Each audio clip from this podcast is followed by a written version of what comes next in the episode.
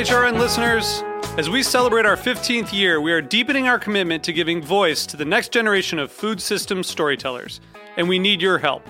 Our internship and fellowship programs help activate new possibilities for underrepresented and underestimated young people through experiential journalism, audio engineering, and production training. Through these unique programs, HRN helps food equity stewards build essential workforce readiness skills that expand their potential and foster economic mobility. Please consider supporting these critical programs. And with a minimum donation, you can be entered to win a dinner for two at an amazing restaurant in one of eight cities and tickets to a concert at a great venue in one of those cities. We have incredible partners across the country who have donated, as they also share our passion for helping to educate the next generation of food systems storytellers. Check out heritageradionetwork.org slash 15 to donate and enter to win today. That's heritageradionetwork.org slash 15 to donate and enter to win today. And make sure you donate before March 31st. Thank you. This episode is brought to you by Wisconsin Cheese. We do more varieties and flavors of cheese than anywhere else on earth. By pushing the boundaries of what cheese can and should be, find your next favorite cheese at wisconsincheese.com. Hey,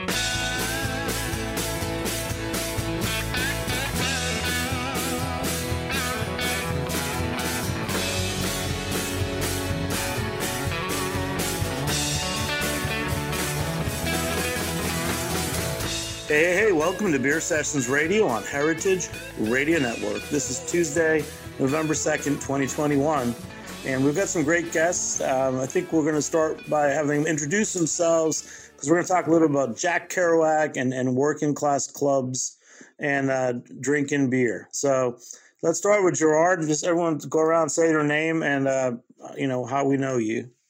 Uh, hey there, my name is Jerard Fagerberg. Uh, I'm a freelance beer writer, uh, most often for uh, Good Beer Hunting and the Takeout. Um, and I'm here today to talk about a story that I published in June about uh, Jack Kerouac and craft beer culture. All right, Pete. Yeah, I'm Pete Brown. Uh, I'm a beer writer from England, and that's where I am just now in London. I first met you guys when I was over in New York researching a book about the ingredients of beer. Uh, and at the moment, I'm writing a book about working men's clubs uh, in Britain and the unique institution that, that they are.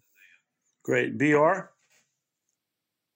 Uh, BR Royla, uh, formerly of Shelton Brothers Importers, and uh, now just doing general beer things. And one of our top guests ever.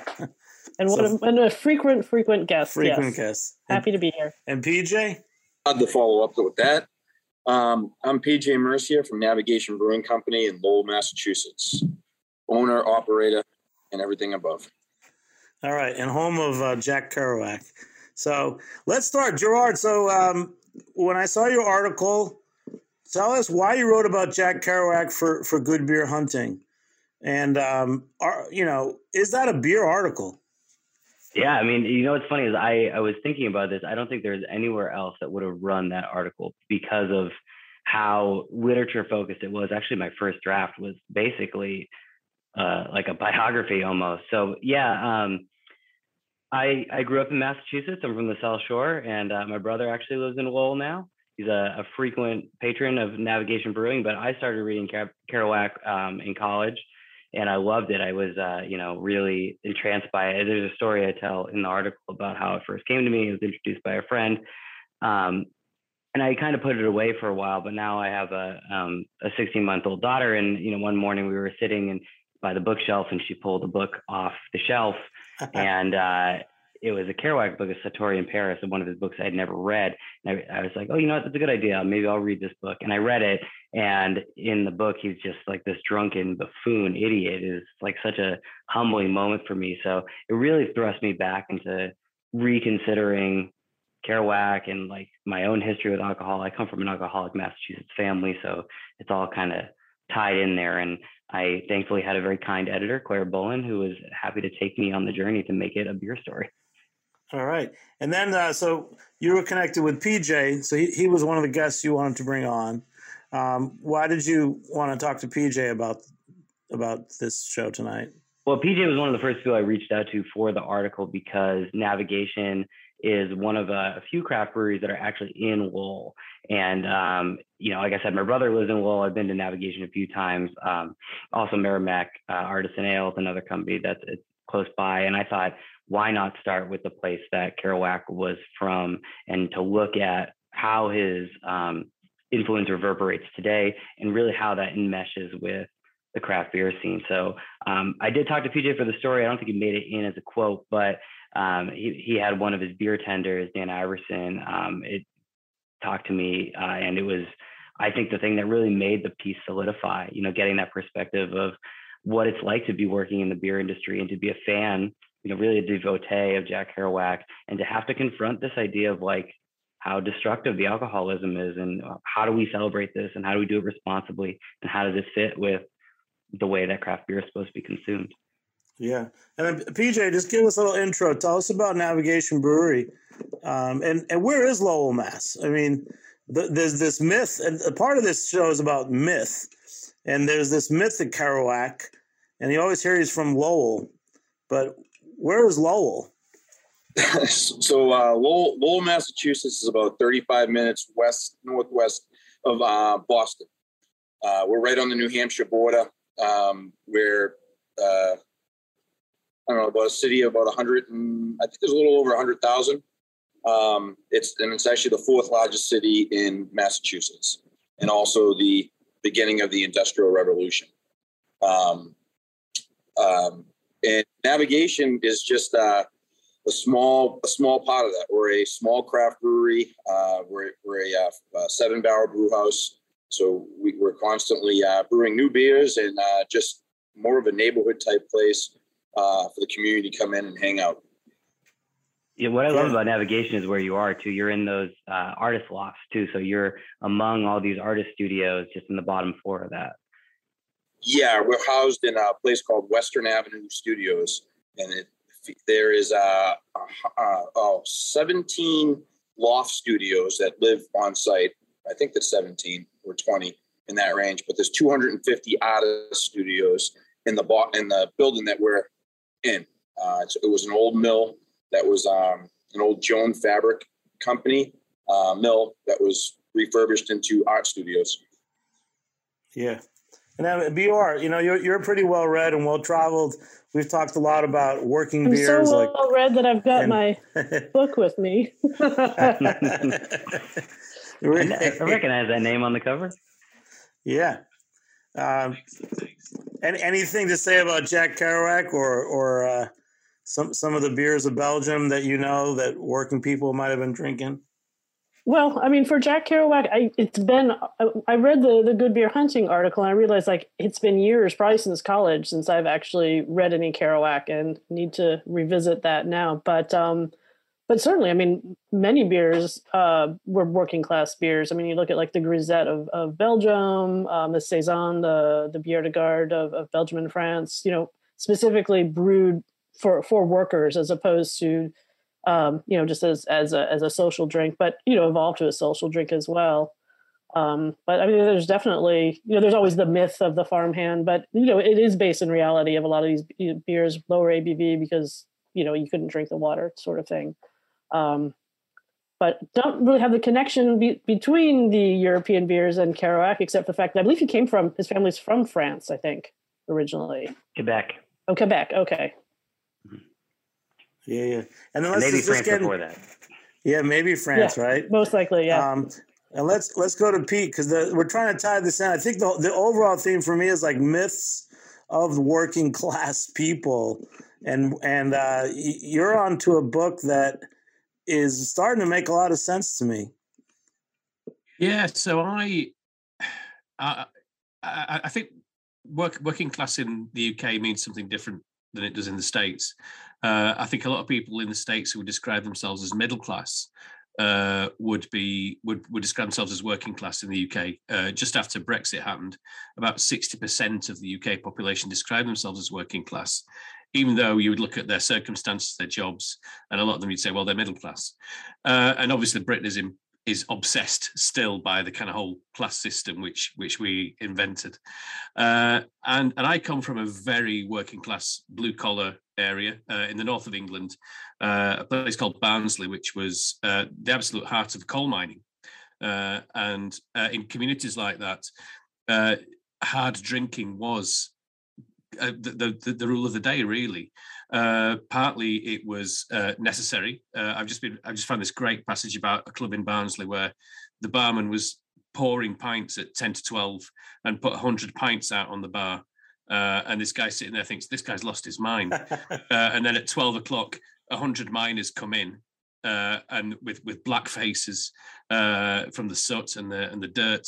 And they each just kind of sink this pint in about four or five seconds uh, to clear their throats of the dust and the coal. Uh, and then they all leave again, and about two or three of them stay for a second pint. Um, and, and so this was part of my upbringing. Uh, it's a it's a scene which is all but disappeared now. All the coal mines are closed.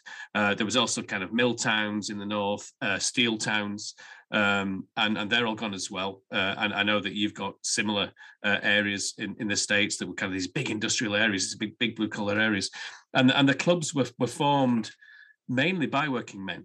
Um, spaces that were they were originally intended to be kind of self-improving and they were meant to be uh, uh, temperance places that didn't have beer but without beer the working men wouldn't go to them. So they eventually very quickly they, they realized that they had to have beer to get these guys into edu- educate them. They said working men should be able to kind of rule these places themselves. It should be democratic. They should uh, they should decide what goes. But the people saying that wanted to impose a middle class sensibility onto working men. So uh, when the working men did take over, uh, they they turned them into kind of places with cheap beer uh, for relaxation. But it, it, does it does pick up on a couple of the themes that we've already heard. Um, clubs were seen as a as a more responsible drinking environment than pubs were. Uh, because they weren't driven by a commercial imperative, um, and it was very tied up with industrial revolution. Uh, like like Lowell, you know, it's it's this place where these these places where it was about this kind of sudden shock of moving from the land and moving from rural agricultural work to being kind of chained to these big machines and uh, and and that was a huge trauma uh, in terms of working class leisure time and and how people coped with that. So it's a it's a sprawling epic history of uh, of, of, working people in in the UK. Yeah. Hey Jerard, in, in your article, um, that that brings us to Kerouac because you said that before he was famous, he was drinking beer and, and he would have a beer glow. And then once he was famous, he was a whiskey drunk. When I, that that insight comes from uh, Jerry Nicosia, who's one of Kerouac's biographers, and I think he talks a lot about um, Kerouac's relationship with alcohol. I mean, Kerouac's father was an alcohol uh, alcoholic, and so he was always drinking. But early in his life, he was drinking a lot of beer and a lot of wine. Um, actually, uh, uh, Jerry shared me this great picture of Kerouac and, and, one of his friends in New York City after a softball game, and they're drinking ice cold cans of Ballantine beer because, like, for him, that was like ultimate relaxation, right? This is we're just gonna have a couple beers and relax. But as he became more famous, people were forcing alcohol on him. They'd see him out, they'd buy him drinks, and that is, you know, according to uh, Jerry Nicosia, kind of what started his his downfall. But I do also think it's the trajectory of most alcoholics, right? Is you you sort of start with beer and then, you know, you can't quite scratch that same itch and you end up, you know, drinking whiskey at nine o'clock in the morning until you're you're you know doubling over and going to the hospital. And you know, uh, Jerry told me that by the end of his life, uh, Kerouac was only drinking beer as a chaser for whiskey. So that that's kind of how the his relationship changed over the course of his life. Yeah. Uh, PJ, you want to say anything about like the myth of Kerouac and Lowell? Um, I I always thought it was kind of romantic thinking about this working class kid going to an Ivy League school and uh, traveling the world as a poet. Um, I don't know what, what what do people go to Lowell looking for? Well, I, I, know a lot of people go and they visit. You know, they they read his stuff, they're intrigued by it, so they go to visit. Uh, his grave site's a big a big one. Um, you know, people always leaving bottles of whiskey out there. Um, you know, it, you'll see, you can find pictures of that on the internet everywhere, anywhere you want to look. I mean, we had is, is no, so my grandfather was a, um, a political man in, in Lowell. He was a, um, you know, city councilor, and he would always talk about Kerouac stories. And essentially, what we we kind of grew up, you know, what he knew him as was he was a drunk. He would hang out in a, a bunch of the different bars. Um, he had, you know, he, he definitely, I mean, a lot of people have a hard time with alcohol. Um, he had a hard time with it and struggles like anybody else, I guess. Um, but the, uh, that, that's all, you know, that's from the locals perspective, there's really not much other than, you know, it, it's just a guy from Lowell. Um, it, you know, we don't, we don't see, we don't see much of it. You see a lot of the people, the tourists will come in and, and really, um, and really soak it all up. Like some of the places that he had been, was it the Worthen, I believe it was, Jared? Uh, the, yeah, the Worthen. Um, it, it, it'll take you back in time if you go in there too. But the um, that, that's pretty much all, all you know the, the folklore that we hear about it. You know, and that this guy got to travel the world and he was just another guy from Lowell. really, that's all it was for the Lowell people. And until he became famous, then it was like, oh yeah, Jack Kerouac, Jack Kerouac. Yeah, one of the things that's crazy about Kerouac is is he died he died destitute, right? And and he was he had you know, ninety dollars to his name, and now he's the only writer with every single one of their books currently in print.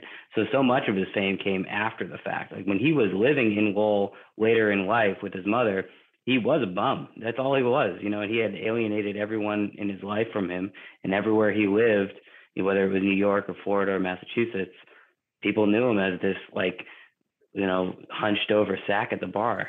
That's pretty. Much, that's pretty wow, much it. Cool. Yeah, man. Well, I don't know if I want to talk about this anymore. um, well, Pete, you know, you, you, let's go back to your book because uh, there, there's some redemption in, in, these clubs that you were talking about, right? Because I, I, do. I, I do feel that, like, uh, let's go back to what you said about the Industrial Revolution. Like, when BR was talking about, you know, some of the low ABV beers of, of farm workers and history, you know, going to these industrial towns really was a big, big shift for for populations, right? Yeah, and it's we think about the industrial revolution happening over a period of maybe two centuries but there was a point in the early 19th century where basically a, a mass of people moved from agricultural work to urban factory and mill work in, in the UK.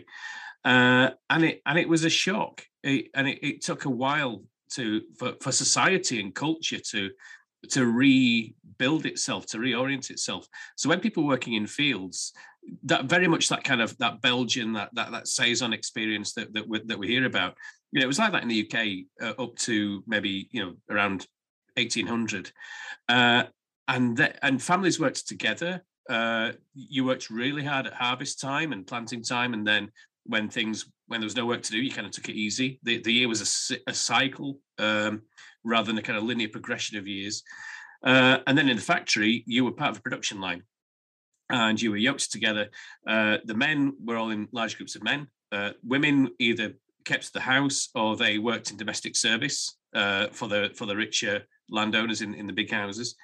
Um, and leisure time kind of disappeared.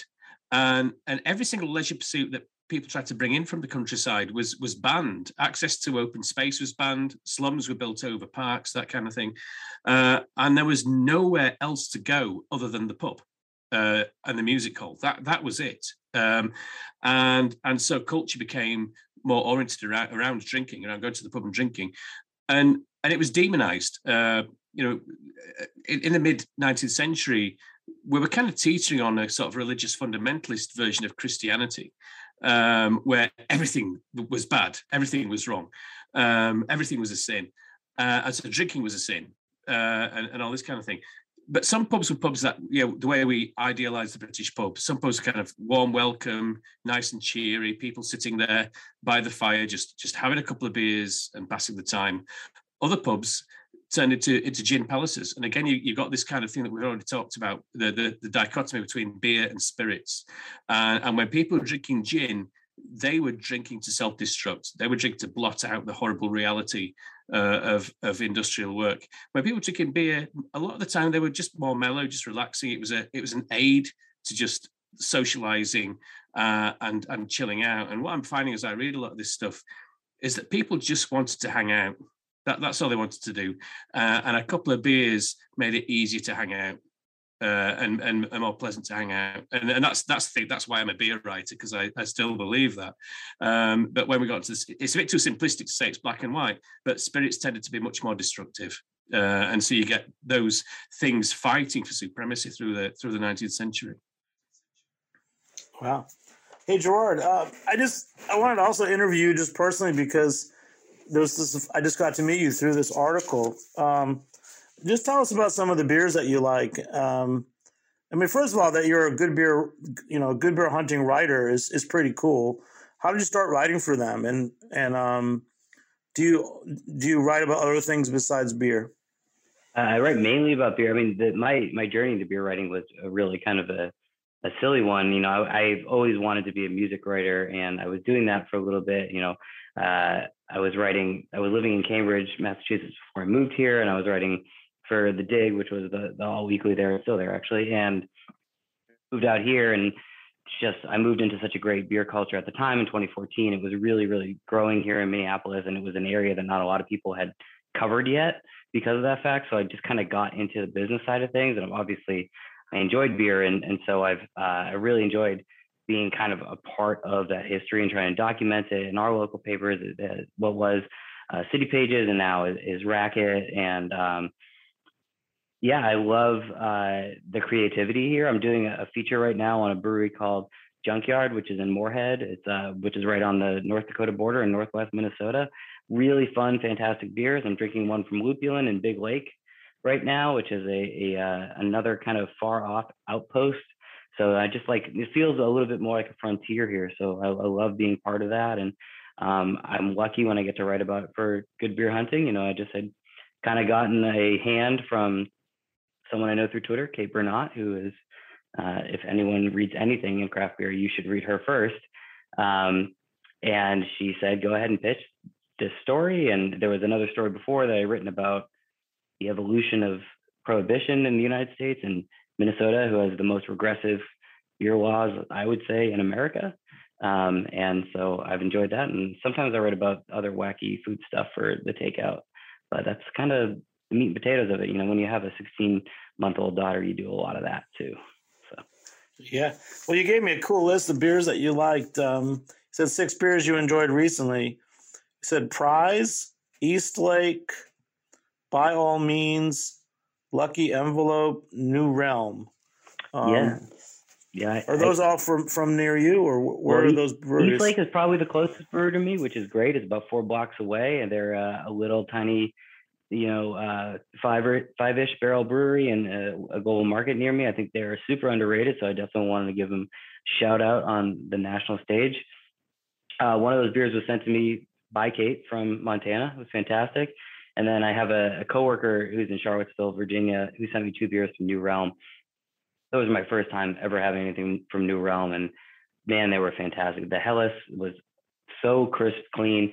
And then the other beer he sent me was like a black tea and lemonade uh, sour, which was like a it's like an Arnold Palmer. Uh, it was, really, and so I New Realm quickly elevated to being one of my favorite breweries in Virginia and the DMV for sure. So uh, yeah, I'm lucky that I get to taste a lot of beers from out of state, but I usually only drink Minnesota beer. Oh man, Minnesota Pride. Well, last year was you know all the news. Uh, the first time I really paid attention to Minneapolis and Minnesota. I, th- I think since uh, who was the governor of Minnesota who was a former wrestler? Jesse Ventura. Yeah, that was, that was long before my was, time. that was the that was the first thing I knew about Minnesota, and then last year I I, I knew about um, that there was pretty progressive city. Yeah, um, yeah, I live about two blocks from George Floyd Square, so yeah, it's been a, a crazy year. But luckily, I got to vote today for a charter amendment that's hopefully going to bring a lot of positive social change in the city going forward. Wow, Minneapolis. Isn't that where um what what was the TV star from the '60s?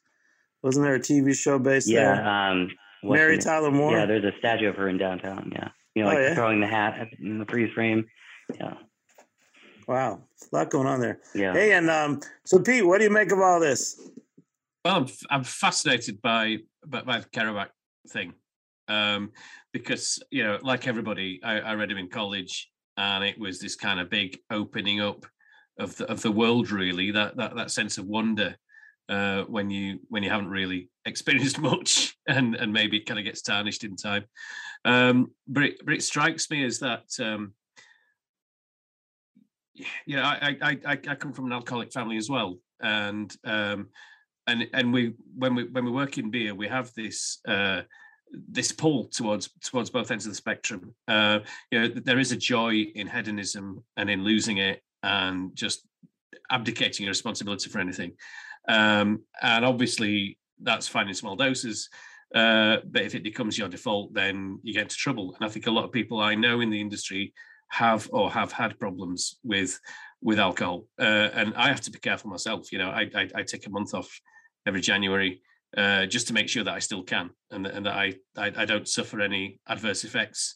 Uh, as soon as that becomes difficult, then I then I have to think about doing something more serious. But at the moment, it's still fine. Uh, and and it's, it's that, that relationship between creativity and alcohol, which we explore in a lot of writers. A lot of people uh, cite Hemingway as somebody as, as well who who had that glorious kind of drunken uh, epiphany. Uh, and actually, Hemingway was a was not a fan of writing while drunk. Uh, he would he would often write while he was he would often stay strictly sober while he was writing. Um, because he felt that it couldn't it couldn't mix. Uh, so I, I, do think that the relationship to creativity and alcohol is a is a fascinating one. So I'm I'm loving uh, learning more about Kerouac. Yeah, it's interesting too. You know, I that so much of the conversation I had with Haymarket uh, Brewing in, in Illinois, um, in Michigan, sorry, uh, so much of that had to do with that relationship between between creativity and alcohol. And I love the Hemingway uh, relation here because Hemingway and Kerouac could not have been more different, but mm. also in a lot of ways it could not have been more the same, right? I think uh, they're they're so diametrically opposed yet so united by this thing. And as a writer, and I'm sure you know this, but you have to like constantly evaluate how what is your relationship with alcohol because of Absolutely. things that were fed in terms of like this is the thing that will help you open the door, and that's something I had to I contend with a lot in my life. Yeah, I, I, did a controlled experiment when I was writing my craft book, um, I had writer's block, and I spent a night with a bottle of whiskey, uh, and I, as an experiment, I, I, drank a bottle of whiskey and carried on writing till till four a.m. And uh, I normally when I do that, I can't read my writing the next day, so I was really careful to just spend more ten times more time correcting my my typing than I spent actually writing it. And at the time I was doing it, I was thinking, oh, this is amazing stuff. I'm really into some really deep shit here. And the next morning, I'd say there were two or three sentences that I would not have got to if I hadn't done that. Uh, I, I did reach out to something that I couldn't have done sober, but the rest of it was awful. it was really bad. Uh, and so I think alcohol does give you that illusion of of this oh my god man this is all this is incredible this is incredible uh, and on on my experience i well let's just say i've not done it again i mostly yeah. just want to go to sleep when i get drunk so Well, it's it's it's a rush of any creative thing, you know, where you're like, whether it's a hit of used to be a cigarette sometimes, or, or, having that cup of coffee or an extra drink, it pushes you through sometimes. But you also can't do that every day. Um, PJ, back to you with your beer, man. Um, well, first, I keep thinking about some things you mentioned in the article, Jerard, about this travel in Ulysses. And I was reading a wine article this week, uh, the, and the, actually in the restaurant, they were describing the, their wine list as like uh, uh, Odysseus's journey or something. Um, so there are these like travel. So it's cool to talk about Minneapolis and London and, and now back to Lowell. So let's pretend we're Kerouac bouncing around. PJ, tell us about some of the beers you make, man. And um, you know, what what, what are we keeping you from? Because I, I, know I know that you're you, you, you got a brew pub, you have a tasting room. Tell us what it's like, because I have a feeling we're going to come up and visit you in Lowell. Oh, that that that would be great. I'd love to have you. Um, so yeah, we're like I said, we're a uh, seven barrel brew house and we're constantly brewing new stuff. Um, we, we brew everything all over the board. I mean, my tap list right now is not like most tap lists. Um, a lot of places you go, there's probably going to be about a dozen IPAs on, and then a couple other beers. Um, right now, we have a like we, we brew a Kolsch. That's actually what I was drinking earlier. Uh, we have an amber on on tap. Um, we have a we call something. We, it's actually a it's a brown ale with coffee. We used uh, coffee cocoa nibs in that one. Um, you know, we, we got a sour. Uh, it, it, it, literally tastes like a like a lemonade, like a lemonade. It is unbelievable. Um, anyway, yeah, we brew everything. We brew all over the board. I think we're, you know, we, I think we're well over 200 beers now, different types of styles, different types of beers that we've brewed. Um, I mean, you name the style, we'll do it. Uh, we, we kind of specialize in some German stuff. Some of our darker stuff is really, really good. Uh, a lot of the porters, a lot of stouts. Um, and like everybody else, we do a lot of uh, IPAs. Uh, we prefer to do West Coast IPAs, um, American Pale Ales. You know, it, it, it, really just we try to do is we try to have something for everybody's palate. Uh, so when they come in, they are always trying something new, um, but they're also we're trying to convert some people over. I think most breweries are trying to do that, um, and thankfully um, lagers and uh, some of the other uh, pilsners are starting to make a comeback, which is easy for us to um, obviously brew. But the um, but it's also helped. It's helping converting people over from those. I just call it the thirty pack drinkers. Um, I think we all know them. You know, they could put down a, a thirty pack of Coors Light, but then you hand them a you know a seven percent IPA, and you tell them you know that's a six pack and have at it. And I'm only going to pour you one more because they don't know how to handle it. Um, and you're right, man. That there's still uh, the, the average person isn't the like the bulk of beer sales is still like kind of mainstream. Like I guess you call it the thirty pack drinkers, right? Yeah. Yep. Yeah. Because that's what we call them.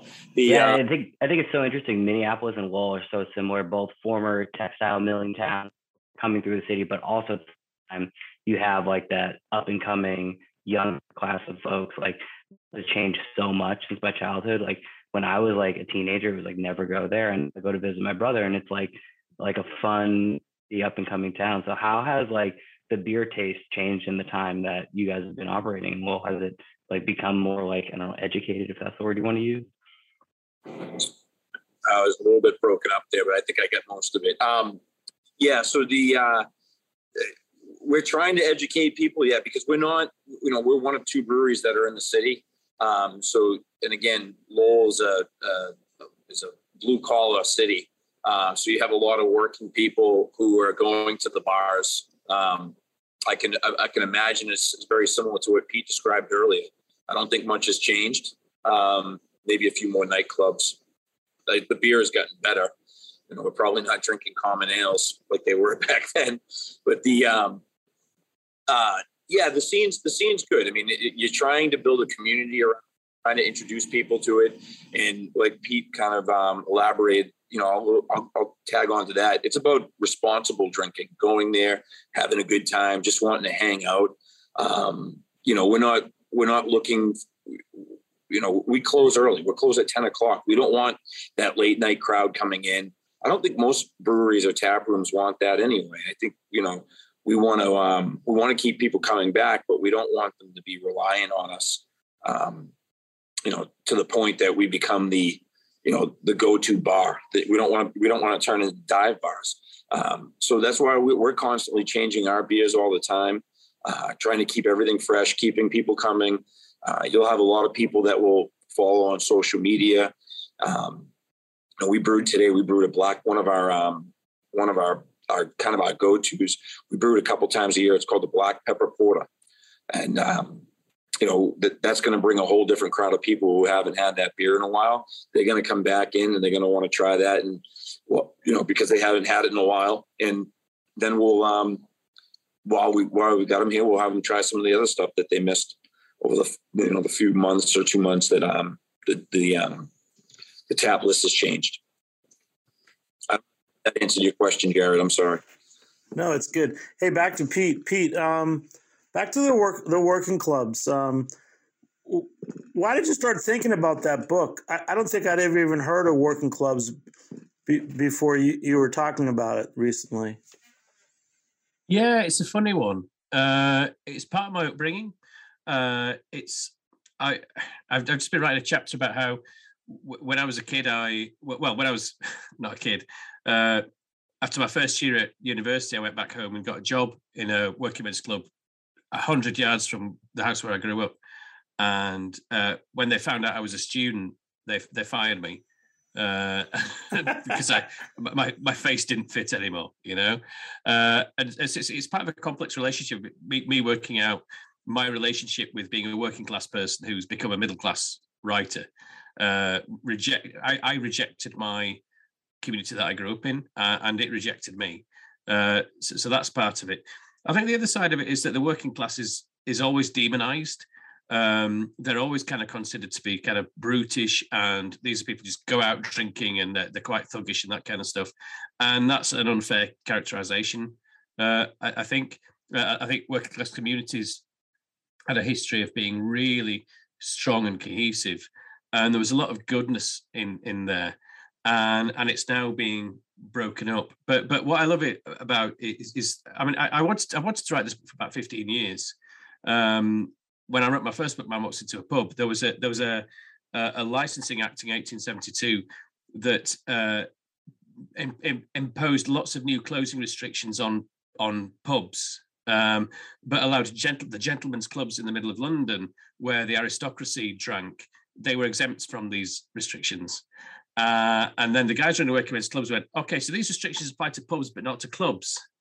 And it's like, well, yeah. So, well, we're clubs as well. So, so we can stay open and drink as late as the aristocracy and the politicians can. And the aristocracy and the politicians went, shit, we, we screwed this up. And I just love that example of the working men turning the hypocrisy of the establishment back on itself uh, and winning that battle. Uh, and and and the upper classes have always tried to kind of improve the working classes uh, and and say this is what you should be doing. This is what you should be reading. This is what you should be listening to. Uh, this is what you should be doing with your spare time. And and working class people have always turned that back around and said yeah well this is the way we want to do it. Uh, and so it's really a story about that. And it, and it really is a very unique uh, other countries i think canada had some working men's clubs i think australia definitely did but at its peak in the uk something like 20% of the population belonged to a working men's club. Um, it was an incredibly influential organization. It wasn't just about cheap beer, uh, it was about self actualization. So you, you, could be working down a, uh, a mine or working in a mill, and then you could be secretary of a club, and you could be in charge of a budget that was bigger than the place where you worked on a machine. Uh, and a lot of people who became involved in the working men's club movement, they became the first working class politicians, councillors, MPs, uh, all this kind of stuff. So it's a great emancipation of, of working class people as well. So there's a lot of different strands to it. And if, if I'm jumping around, that's because the whole thing is in my head at the moment. There's so many different strands to it. Uh, and I'm, I'm trying to get it all into one coherent narrative, and it's proving a struggle. No, you, are the ace in the hole. I, I, knew that you could talk this the whole hour, and, none, and none of us would get bored. Uh, how about this? I, I, think there are some clubs in uh, like old America, like either PJ or Jerard. Um, what about uh, in those old mill towns? Aren't there things like Elks clubs or certain ethnic groups? Like I know in Boston, there's a Lithuanian Citizens Club. Um, do you either one of you want to talk about those? Because I, I wonder if they're similar to what Pete's writing about. Yeah, I can I can, I can elaborate on that, especially here in Lowell. We have um, you know because it's ethnic neighborhoods. So we have, you know, the Portuguese club. It's still it's still the Portuguese club. There's there's Elks. Um, I think you started getting into it with, um, you know, there was a Knights of Columbus as we turned turned into. Um, I'm trying to think. Mm-hmm. It, there was actually one here. It was almost like a speakeasy. You walked in. It was like a 1960s mafia movie. It was called the Sack Club, and it was the Social American Club. And you would literally had to press a buzzer to get in. walked in. It was in the. It was in the literally in the in the, the worst part of downtown, the acre, the poorest section of downtown. You would walk in, push this button, you walked in, and you literally looked like you were walking into a, like a casino movie. It was just crazy, and there was politicians all around a huge bar, and there was everybody who was anybody would be in this place, and it was um, all different times of day. It was just. I remember taking friends down there, and they were like, "Are you buzzing in?" I'm like, "Yeah, don't worry." but they'd walk in and they'd be scared because they didn't know what to expect uh, they still have those clubs. Um, I think w- over time, I think they're starting to die out because that next generation is just they're just not they're not passing on that generation. And hey, it is what it is. Everything's I guess dies in the end. Um, but that that's a huge part of it. Um, for for 150 years, if you were you know the, the legal drinking age over here is 18 rather than 21 and for your 18th birthday your dad would give you your club membership card yeah. and that was it you you were following the family line and around the time that i turned 18 that kind of thing stopped uh, we we my generation and every generation since don't want to be like your parents. They, they don't want to continue. They, they, want to do something different. They want to strike out, do their own thing, uh, and that's led to this massive decline in the clubs here. A lot of people in the UK think that clubs don't exist anymore because it's like, well, they're old fashioned. They belong to the 70s. They belong to my grandparents. Uh, so yeah, that that that happens here as well. Hey, hey, hey! We'll be back in a few minutes on Beer Sessions Radio. All right.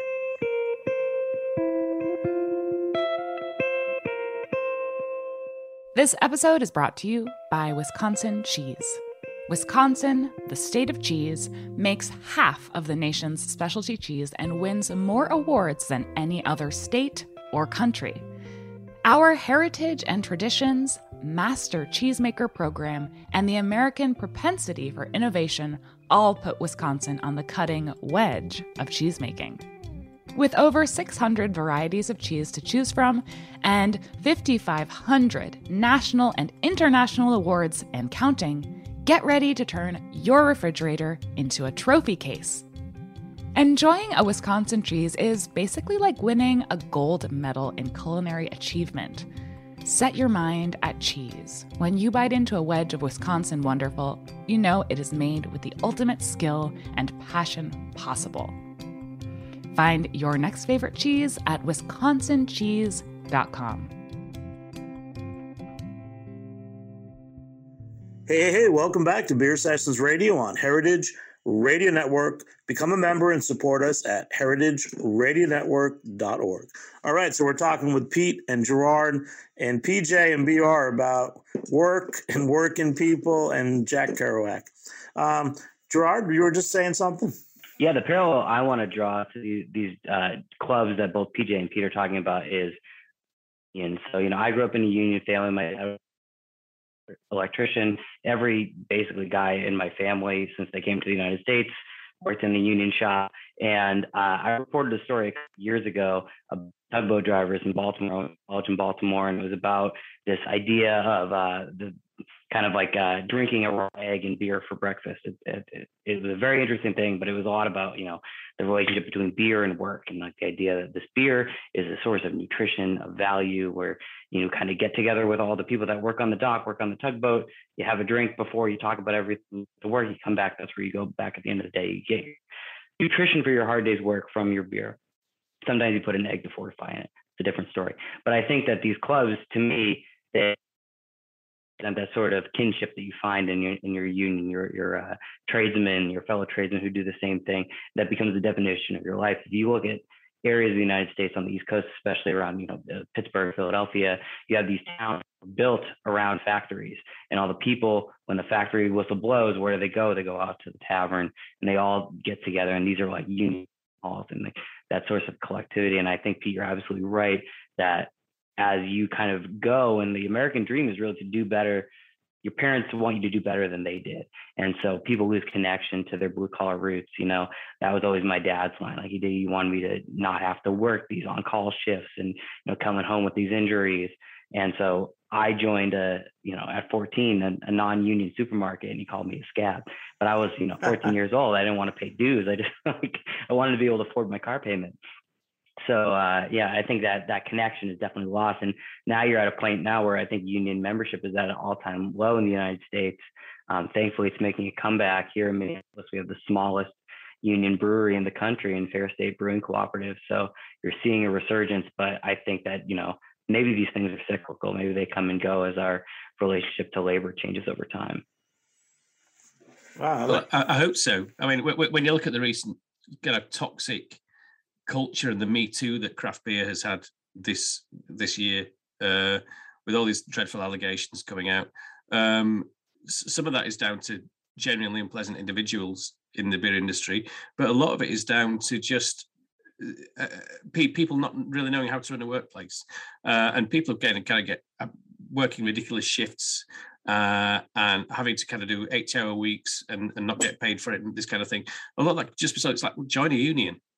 Uh, and in the UK, on that side of things, is I think for kind of people working craft breweries, people working uh, in in bottle shops and beer bars, just being some, well, join a union. A, a union is here to, to, help you sort this kind of stuff out. And uh, and I I'm I'm betraying I'm my my working class socialist roots here. Uh, but but yeah, I, I do think a, a, a, rise in unions again is the answer. You know, I, I did think last year with with all the the talk of like just what was going on in, in breweries and, and restaurants and other jobs. It, it seems like that that is the answer. That HR is part of it. That a lot of businesses have grown so fast that you know you, you maybe you only knew how to manage as a mom and pop and suddenly once you get to 15 or 20 employees you, your relationship changes with your with your employees and um you know that that's an interesting we could have another another conversation about that about unions um and uh that could be very cool i want to ask br because uh, br what's your take on this uh, any is there a question you want to ask someone on the panel here because I, I always um, respect your opinion. well, no, I just think it's it's rather interesting in terms of the clubs. I mean, even when you think of you know the start of Manhattan and New Amsterdam, where the original city hall started as a tavern. It was initially a tavern, um, and because they didn't want to entertain, the governor didn't want to entertain in his own home. But then it became a meeting place, and while it wasn't so much working class, it was more on the political level, where um, you know people would come, politicians would come uh, and it was people getting together. They were getting the news, what was happening. Um, and then I think that just kind of evolved in, in New York in particular, where you did have political clubs that would meet in, in taverns. Um, depending on which party you were in, you went to different taverns. Um, and then eventually you see that in you know the Lower East Side when you, you know in the 1800s where tenement buildings people had no place to go. They were you know living on top of each other in these tiny tiny buildings in basements.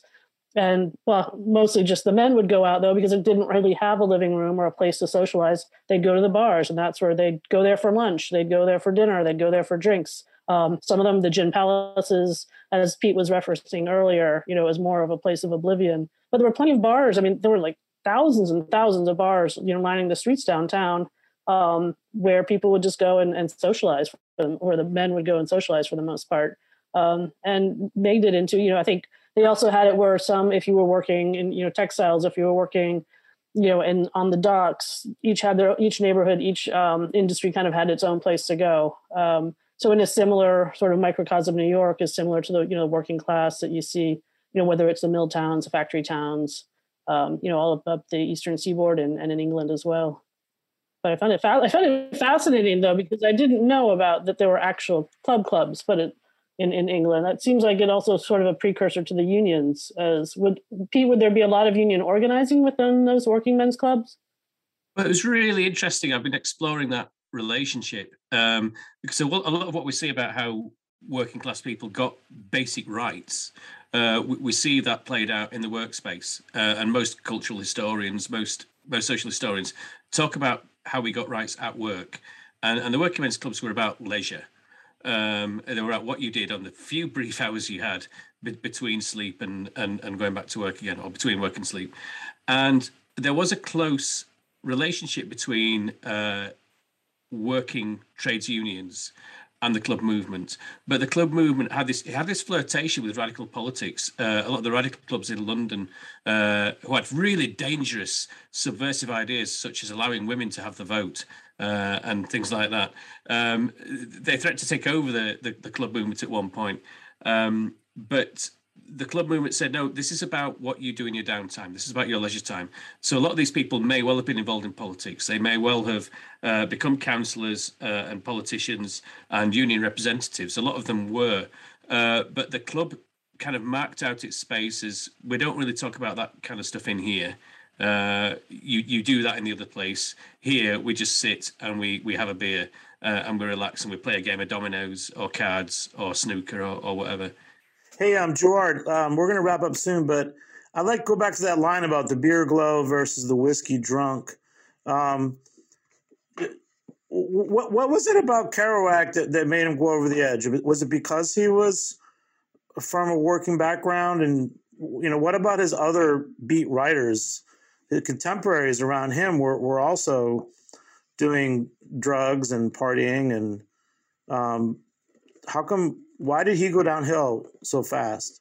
You know, I think the immediate thing that Kerouac realized once he got to Columbia, now Kerouac went to Columbia on a football scholarship, right? And he had worked his way out of this, you know, really industrial situation via his skills playing football. And he that's how he got to Columbia the people that he was meeting when he was at Columbia were people that had trust funds, people that, you know, were exploring the arts in a way that most working class people can't do.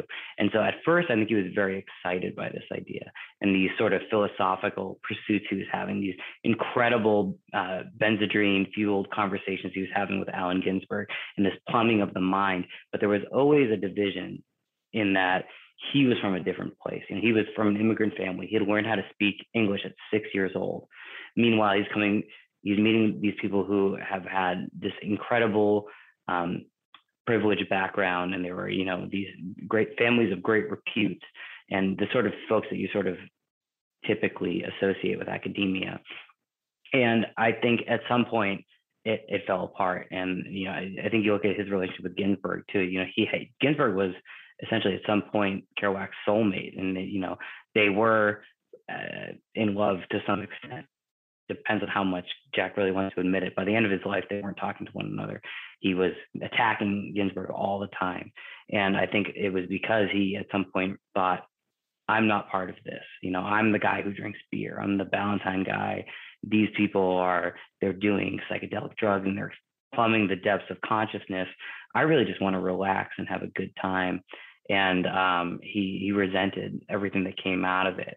So I think Kerouac's class background was really the, the dividing point. And you know, eventually you see it it had turned malignant and he became this virile racist and uh, you know a, a, person who was just generally not pleasant to be around. But um, I think it comes out of that background. You know, it comes out of he got in where the drugs and the alcohol were helping him, and then it metastasized and it made him into a very terrible person because he wasn't doing it for any depth or intellectual pursuit. It was always that sort of alleviation of the worldly pressures, not understanding deeper the human experience, trying to run away from the human experience. Wow. Do you think he, he would have been happier if he never was famous? Well, I, he intellectually could not deal with the pressure. You know, he did. I think you know his his tragedy is that he was simultaneously too famous for his own good and also not famous enough. He never received any recognition, never won any major awards um, until after his death, and he was, you know, very upset about that. Meanwhile, he was getting recognition, and people he felt that people were taking the wrong message from his writing as well, and that, you know, this is something that with Lowell celebrates Kerouac is a point of contention is he didn't want people to take on this sort of like beatnik, run down the road, abandon your responsibilities lifestyle. You know, it's not what he ever wanted. It's not what he wanted to be known for. And it just kind of ran away from him. And all of a sudden he found himself, you know, this was the time where television was really becoming an emerging medium and authors were famous for like the first time ever. And he became the face of a generation. He never asked for that. He didn't want to be that. He just wanted to write the stuff. He had to fight for it, you know, eight years to get on the road published um, because it was so out there and he was never accepted. And he was fighting against um, this world that didn't accept him. And then when people did accept him, it was in a way that he disagreed with. And so he, you know, revolted against that. It was, you know, that, that sort of push and pull, he never really made it in the way that he wanted to. You think if he had stayed in Lowell, he he might have been okay? Because I, I, again, going from uh, working town to New York, alone uh, is is quite a journey. I mean, clearly there was something there, right? And I think the why do Americans in, find Jack Kerouac to be such like in a cathartic read, and why do they they find that resonance with it? And I think it's because of so many people go that route where they go from this, you know, sheltered, maybe singular context of your youth and adolescence and you go out into the larger world. That's what he represented to everyone. So I think it was, you know, ultimately very important. I can't say what would make him happy. I mean, I know his benediction for the working class, how much he loved the working class. He really defined him. I don't know if he would have been happier, you know, doing that, working in a mill and getting laid off. And, you know, I think he was probably doomed to have a pretty miserable existence just by who he was. but at least he was able to turn that into a really positive uh, literary contribution at the end of the day. Well, Jory, I want to thank you and your, and your editors for uh, letting you write about Jack Kerouac and good beer hunting. That was a really cool, uh, stimulating article. We got yeah, to meet so much. this whole crew. Um, PJ, anything else you want to say about Navigation Brewing and Lowell? What should I drink? I, I, I'm I'm I'm coming off a shift, whether I was lawn mowing or working in the kitchen, which I've done many times. I, I want a good cold one. What should I get at Navigation Brewing? Um, it's all going to depend on what week you get down here. If you get down here in the next couple, I would say definitely the Kolsch. Um, if not that, I would go straight to um, probably one of the uh, pale ales we, we've got going on right now. We got a couple of West Coast low ABV pale ales. Great. And BR, if you didn't say it already, what, what's your working class beer? Well, right now I'm drinking the uh, a transmitter. It's the BNY1 uh, pre-prohibition pilsner that they actually brewed in honor of the the men and women working at the Brooklyn Navy Yard since uh, for for many many years. And you know, it's it's the beer that would have been for the most part drunk, um, you know, in the mid late late 1800s, early 1900s before prohibition you know, thirst quenching yet refreshing, not too heavy, but with a nice mouthfeel, some body to it, a little bit of crispness from the hops, and uh, a little bit more body body from the corn from the maize. And then back back to MBR, did they have stainless steel back then? Were they brewing in stainless steel or wood? Do you know? It depends on how far back. I'm not sure when stainless was first introduced. I mean, in terms of, of, of yeah, I mean it, that would probably I would imagine be in the 1900s when that was on a used on a on a larger basis. It would have been cast iron, would have been copper, would have been wood. Um, but these are the, I mean, the pre-prohibition lagers are the ones that the German immigrants were brewing. Um, you know, they had to use the the corn or the flake maize to lighten up the the American. The six row barley was a little bit more difficult in terms of its protein. It was harder to make a, a more clear beer, um, and they found that the corn um, added to it sort of was able to lighten it up, uh, but as well as the um, the proteins in the American barley at the time were able to ferment more sugars out of the corn. So it wasn't. Most people think of corn as a cheap adjunct that the major brewers use now um, to cut costs, but it actually started out as something that was necessary to make a better beer with um, the ingredients that were grown in the U.S. Um, to, and to make something similar to what the Germans and the Czech brewers, the Bohemian brewers would be brewing, what they had, you know, back in, in Europe, trying to recreate something similar given the ingredients they had on hand here, um, although often with imported hops. Wow, that I want to go get one of your transmitters right now. Oh, the S9, that S9 stays on. Oh, it's so good. Love transmitter. Oh yeah, S9. And Pete, what, what what's your working class beer? It would have to be uh, porter, I guess. Uh, it was the you know the first industrial revolution beer, uh, the first beer to be brewed on industrial scale. Uh, allegedly invented about a mile away from where I'm sitting right now. Uh, and it was, you know, people talk about drinking beer today. When you look at the volumes of porter that were being brewed in London in uh, the early 19th century, we were swimming in the stuff, you know, we, we really, really were. So uh, we, we drink far, far less now than we were then. Uh, and it's interesting when people say, "Oh, we get a lot from," but we hear a lot from kind of mainstream uh, multinational brewers, but people don't like difficult tastes. They don't like complexity. They don't like flavor. And when you taste a decent porter, and you think, when this was the main beer in the world, people were drinking way more per head than they are now of, of, of, cheap industrial lagers. So maybe maybe uh, maybe there's maybe there is a kind of mass acceptance of interesting flavorful beers. Yeah, a friend of mine from a, he's from a mine town in Scotland, and he grew up in England, and he always tries to find a porter in New York for lunch. Um, do, do you have a porter that you recommend, even if it's only o- over there? Um, yeah, I mean, uh, quite a few. Uh, there's a brewery uh, started up just up the road from me, uh, Redemption. Uh, and this is a guy who used to work as a hedge fund manager and he quits that job and opens a brewery and calls it Redemption. I mean, you figure out his motivation there. Uh, and uh, and his porter, the Redemption porter, is just uh, I, I I don't want to get into. I, I, I, try not to get into the kind of the, the exactitudes of is this an authentic uh, 18th century recipe and that kind of thing because the ingredients are different. You know, you, you can't, you, you couldn't brew uh, an 18th century porter now because hops are different and barley is different and the water's different.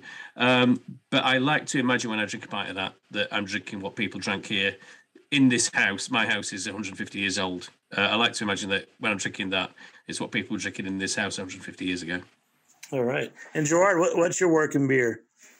I know you told us about a couple that you had. Yeah, I, I Castle Danger Cream Ale. That's the one I drink. I love cream ales. Actually, I, I work with a, a Scottish guy, and he had no idea what a cream ale was. So I love the fact that it is pretty quintessentially American, and uh, it comes from a little town up north in Minnesota. And I let me tell you, it, it hits the spot every single time. Well, what, what's the name of the brewery again? Castle Danger. Castle Danger. Wow, guys, it's been really great fun. Um, thanks so much for joining me. Um, I got PJ, BR, Pete, and Jerard, and uh, really, really special talk. Um, I love talking with Pete Brown, and any excuse to getting him on is always a pleasure. Looking forward to seeing your book, Clubland, coming out 2022. And Jerard Fagerberg, um, bro, I'm gonna keep following you on Good Beer Hunting and many other things. And thanks so much. And I'm gonna get to Lowell, Massachusetts. Yes. Navigation Brewing with PJ and BR. Looking forward to having a transmitter with you very soon. So, guys, thanks so much. Thanks to Armin, our engineer, for uh, pulling this together. And we'll catch you next time on Beer Sessions Radio. All right. Thank you, guys. Beer Sessions Radio is powered by Simplecast.